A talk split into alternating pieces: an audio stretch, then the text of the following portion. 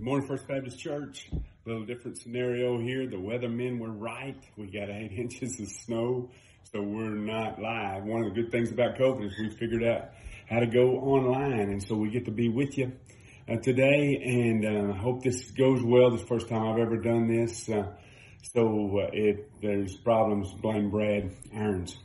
All right, as we start this morning, I just want to pray. Oh, Father, help us Help us in this world uh, of need and brokenness and darkness to be the light you've called us to be. Lord, I pray for those folks who are far from you, those pre-Christians who've not yet placed their faith in you. I pray for those people on our Waycross cards who are prodigals and are running from you. Maybe see this online on our website, just kind of passing through however you deem to um, provide it for them and ask you, Lord, to use the truth of your word and the, the whole story of reality to change lives. Lord, help us as we uh, declare your truth today. May it be done in such a way that it's received and not just received, but, but planted in people's hearts and then bear fruit in their lives. Help us be doers not just hearers of your word today. It's in your name, your power. We pray, Jesus. I'm so glad you've joined us today as we as we think about um, walking through the Scripture. This whole year, we're starting a new sermon series called "The Whole Story of Reality," and it's based upon a walk through the whole story of the Bible. And we're, today we're beginning. Last week we looked at the source and we looked at, at just some things the Bible says about itself, how uh, it's inspired by God and is profitable for teaching, for uh, rebuking, for correcting, for training in righteousness so that the man of God or the person of God may be thoroughly equipped for every good work. So we're walking in that some more. If you um, would like to pick up some resources. We have a couple of them, uh, Bible reading plans for uh, 2021. It's not too late to get started. Um, one is a, a bright um, green sheet and the other is a bright orange sheet there uh, in our foyer at, a, at the church. But if you can't get there uh, this week and need them delivered, we'd love to deliver them. Please call the church at 592-3130 and we will bring those reading plans to you. I also want to encourage you uh, to read the, the Jesus Storybook Bible that uh, we have available, especially young families. It, it will uh, have a good overview of the, the whole story of reality, the scripture. And then if you are a techie, I'm not much of one, but I'm enough of one to know how to make this work. Go to esv.org. That stands for English Standard Version.org and you can download uh, a Bible there and in that download, there are also Bible reading plans. We're using the M'Cheyne uh, Bible reading plan and the, the story of redemption Bible reading plan from the ESV.org uh, app. So I'd encourage you to go there and that would also help you in your journey through this. I've heard a story uh, this week about, hmm, it comes from J.D. Greear, about a, a fellow who was reading through the Bible. He was a young uh, Chinese grad student and had just uh, recently come to know Christ. He had never even heard about Jesus before. So his college pastor in North Carolina gave him a copy of uh, the Bible, Mandarin and uh, English version of the Bible. He goes home on Christmas break in, in China and begins to read it and reads in Genesis 17 about, about circumcision. The verse specifically uh, says something like this, the sign of the covenant between me and you is that you shall be circumcised in the flesh of your foreskin. And so this guy, he calls him Lee, believed that that was um, the first step of obedience for him in his uh, new relationship or a step of obedience for him. And so that morning he reads it that afternoon. He, he's in the doctor's office in China and gets uh, circumcised and he texts his college pastor that evening and said the deed is done. Now, a couple of words about that.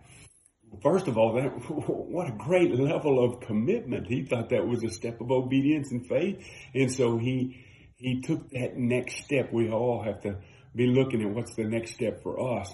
But the the second thing I want you to say about or to say about that is you can uh, take some missteps. It's possible to misunderstand the Bible, and that's why we want to do it uh, together as a church. I hope it's not quite as painful for you uh, as it was for Lee. And by the way, if you have questions about circumcision, remember uh, you can talk to Ricky Galvan about that. Uh, anytime you you need questions cleared up, you or or your children. So please uh, don't hesitate to call on him. But but as we think about uh, reading through the Scripture, we know that there are uh, we we've obtained little bits and, and shards of Bible knowledge over the year, but we want to look at it as a whole unit, as the whole story of reality, the whole story of redemption. And so today we begin that task. And I want to uh, read a, just a portion of it to you. Actually, the first three verses of Genesis 1. That'll be our primary text today. And so Genesis 1, uh, beginning with um, verse 1 and going through uh, verse 3. It's a familiar text to many of us who've been believers for some time. It may be, may be new to you if you're catching us online, but here's what it says. Here's the foundation of the story. Is where we start. In the beginning, God created the heavens and the earth. And the earth was without form and void. And darkness was over the face of the deep. And the Spirit of God was hovering over the face of the waters. And God said, let there be light. And there was light.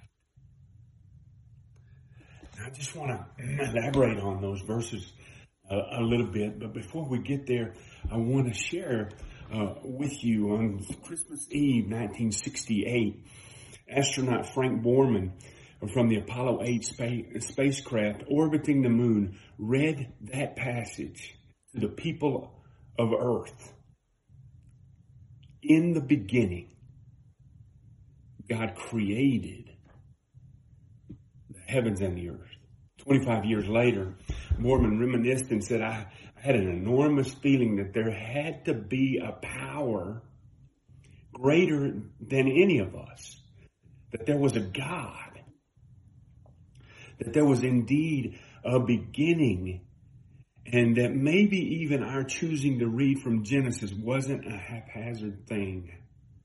Maybe it had been ordained in some way. I think so. In the beginning, God created the heavens and the earth. Can you imagine that scene, orbiting that earth, reading those words and getting a perspective on the creation of everything? And we'll talk about that beginning in just just a moment. Uh, a fellow named um, Václav Havel was the president of the Czech Republic.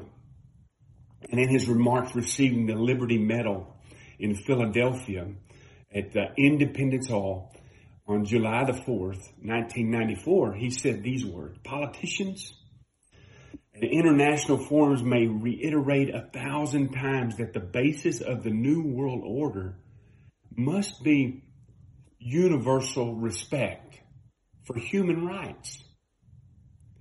But it will mean nothing as long as this imperative does not derive from the respect of the miracle of being, the miracle of the universe, the miracle of nature, the miracle of our existence, the Declaration of Independence, he says, adopted 218 years ago from that moment in that building, Independence Hall states that the Creator gave man the right to liberty.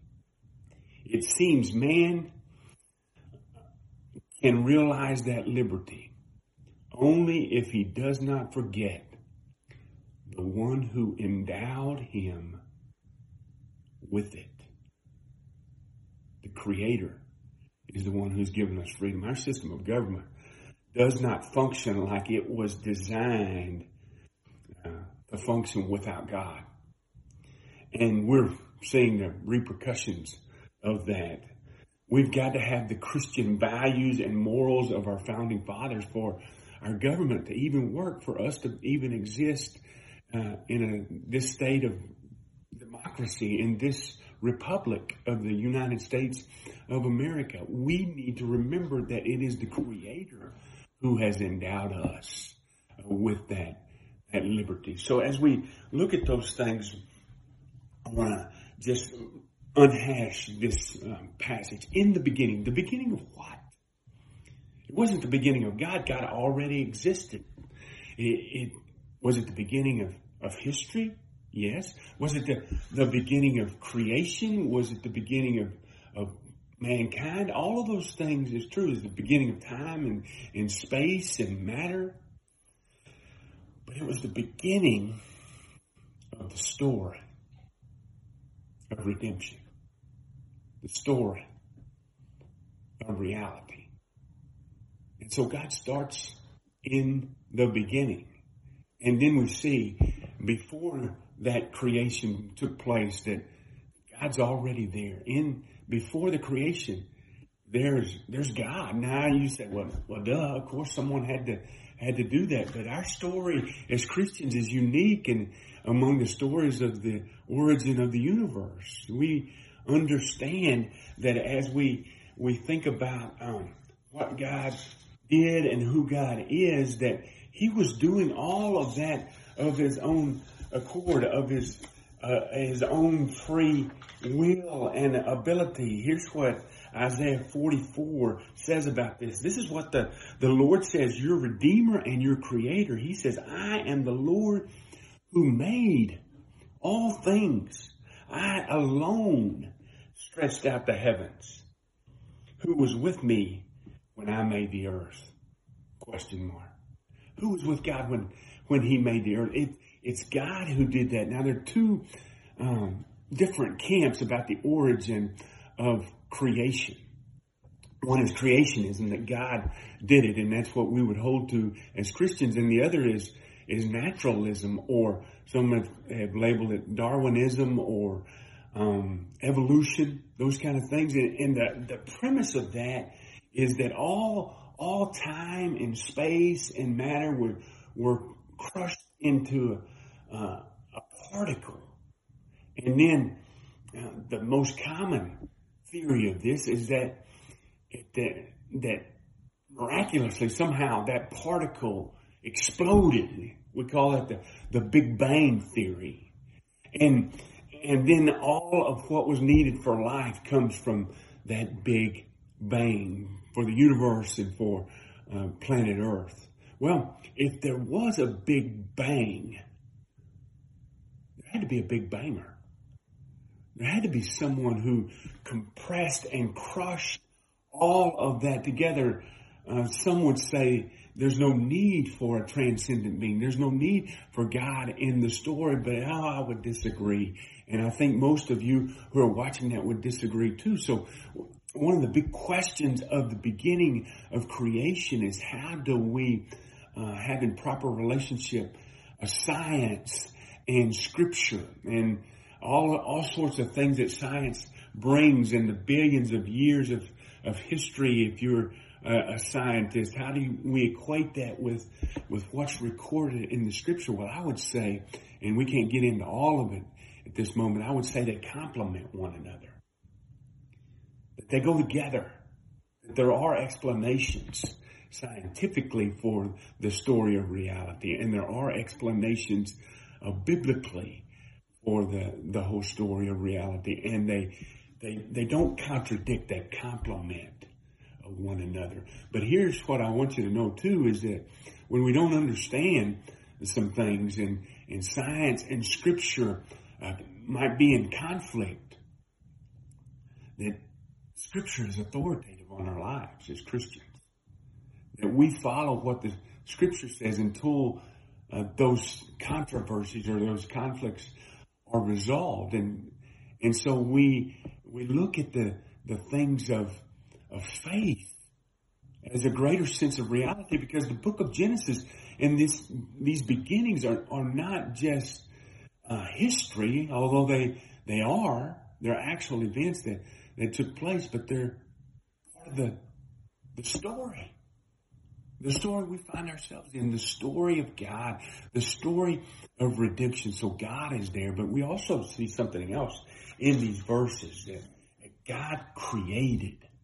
Every time we see that word created in the scripture, God is, is always the subject of that verb because he's the one that makes something out of nothing. And the focus is not on the material. The focus is on the product, what he makes because the material God creates as well. He creates something out of nothing.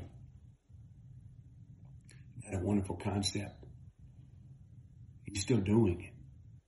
You may think I'm I'm nothing in in the grand scheme of the universe. On one hand, we we just stand in awe that uh, we are so inconsequential as a single human being compared to all the other humans in all the earth and all the universe and, and all the galaxies that are out there.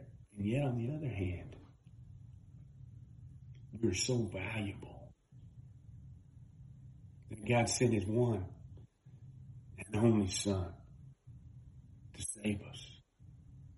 He came into this world not to condemn us, but to save us, not to rub our sin in, but to rub it out in every individual human life, yours included, mine included, matters to him. So we see that even before creation, God is there and it's God's universe, God's creation. He's a, a personal being and, and that the other aspect of that, if he created it all, he made it all. If you make something, it belongs to you. So it all belongs to him and we are just stewards of what he has given us in these moments. And one of the great stewardship principles we have is that of love and his love. And we see that even before creation. You know who's loving before creation? As we look at this passage, we see in the beginning God, the Father, is the one creating. And, and we see the Spirit of God is hovering, and that is kind of like a, uh, a mother bird or a mother hen uh, hovering over her, her chicks just kind of protecting and providing for them. That's what the Spirit of God is doing in this passage at the beginning of Scripture in the foundation. So we got God the Father creating, God the the Spirit hovering. Where's God the Son, the second person of the Trinity? Well, did you notice? God said, "Let there be light." There's God the Son. He's the Word. The Word creates. So here's how John writes it in his gospel. In the beginning, sound familiar? The Word, talking about Jesus, the second person of the Trinity, already existed. The Word was with God, and the Word was God. He existed in the beginning with God, and God created everything through him, and nothing was created except through him. So we've got that great principle of the Trinity right there from the beginning. Later on in chapter one, it says, let us create man in our own image. I, and I view that as Father, Son, and Holy Spirit. As we look at the, the Trinity, their love for one another exists even before creation and God has created us as an overflow of that love. He didn't need us. He doesn't need us now. He's perfect in and of himself. But he wanted to create us to demonstrate his love, to show his love, to pour out his love on us and wants us to pour that out on other folks as well. That's the value of the church. That's what our call is. That's why uh, being apart even today on a snowy day is hard because it's hard to do the one another's uh, when you're in isolation. Proverbs 18.1 says, whoever isolates himself seeks his own desire. He breaks out against all sound judgment. We need the Lord first, but we need each other. How do you encourage one another and support one another and bear one another's burdens and, and pray for one another and just generally love one another? You can do that even in this pandemic uh, separately, uh, individually, but we do that best when we when we gather. So as soon as you can, as soon as you feel comfortable, as soon as you get the vaccine, or as soon as uh, whatever it is that uh, will allow you to open back up to to gather, and I'd encourage you to do that. Many of you have already, like I have, had COVID, and so uh, we're safer now than we were before because of the antibodies that are wonderfully uh, created bodies have built up. And so I would encourage you, find a way to love uh, through this pandemic because that's part of this story from the very beginning. There's something else I, I want you to see here is that as God creates us in to experience his love that there's nothing quite like his love that will satisfies. Blaise Pascal, great philosopher and mathematician, uh, said it, it this way. There's a God-shaped vacuum in the heart of each man which cannot be satisfied by any created thing, but only by God, the creator, made known through Jesus Christ. You get that? This God-shaped vacuum, hole, void. That's what was going on even in creation. The what what God did, He He created out of, of that environment that was was void and formless. It was a, a empty wasteland, and God spent time making it a productive land. The first three days of creation are all about that. The second three days are about inhabiting that now inhabitable um, universe. And, and God in us has created that void where nothing else in all of creation can fill the void that He's left for Himself. We try to fill it with family. We try to fill it with success. We try to fill it with stuff. We fill it with busyness, but nothing in all creation can fill it except God himself. Augustine said it this way, our hearts are restless until they find their rest in him. Specifically, it says, thou hast made us for thyself. He created us.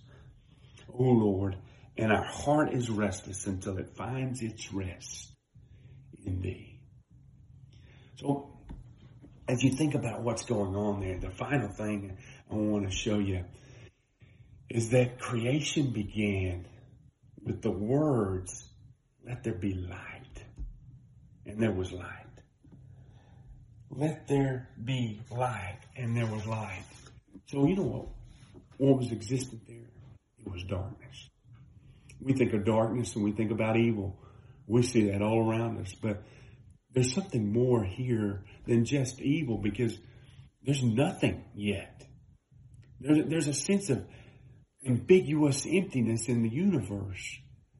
And God, God fills that with light.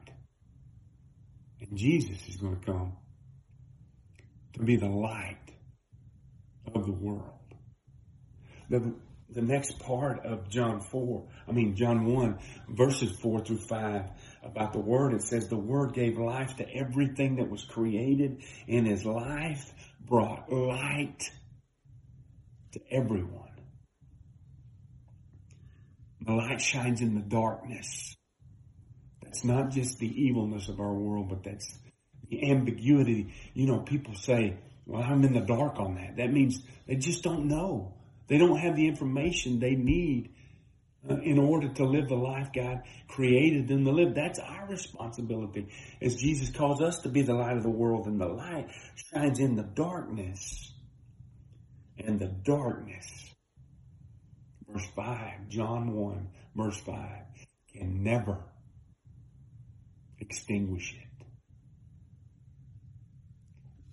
Can I speak just a moment to you? In applying all of this from Genesis 1,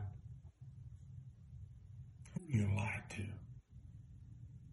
How are you experiencing um, God to the point where you uh, know that He is the reason you are created? To experience His love and to share His love and share His story of redemption and forgiveness and to just live in His kingdom with Him as King, ruling and reigning. Help folks. And you can help folks most by being the light He's called us to be. Thanks so much for being with us today. I hope you have gained from this a brief sermonette. And I hope you'll share it and the link with other folks. But more than that, the light that God's called you to be, Christian. In your holy name we, we pray, Father. Lead us. Let us shine for you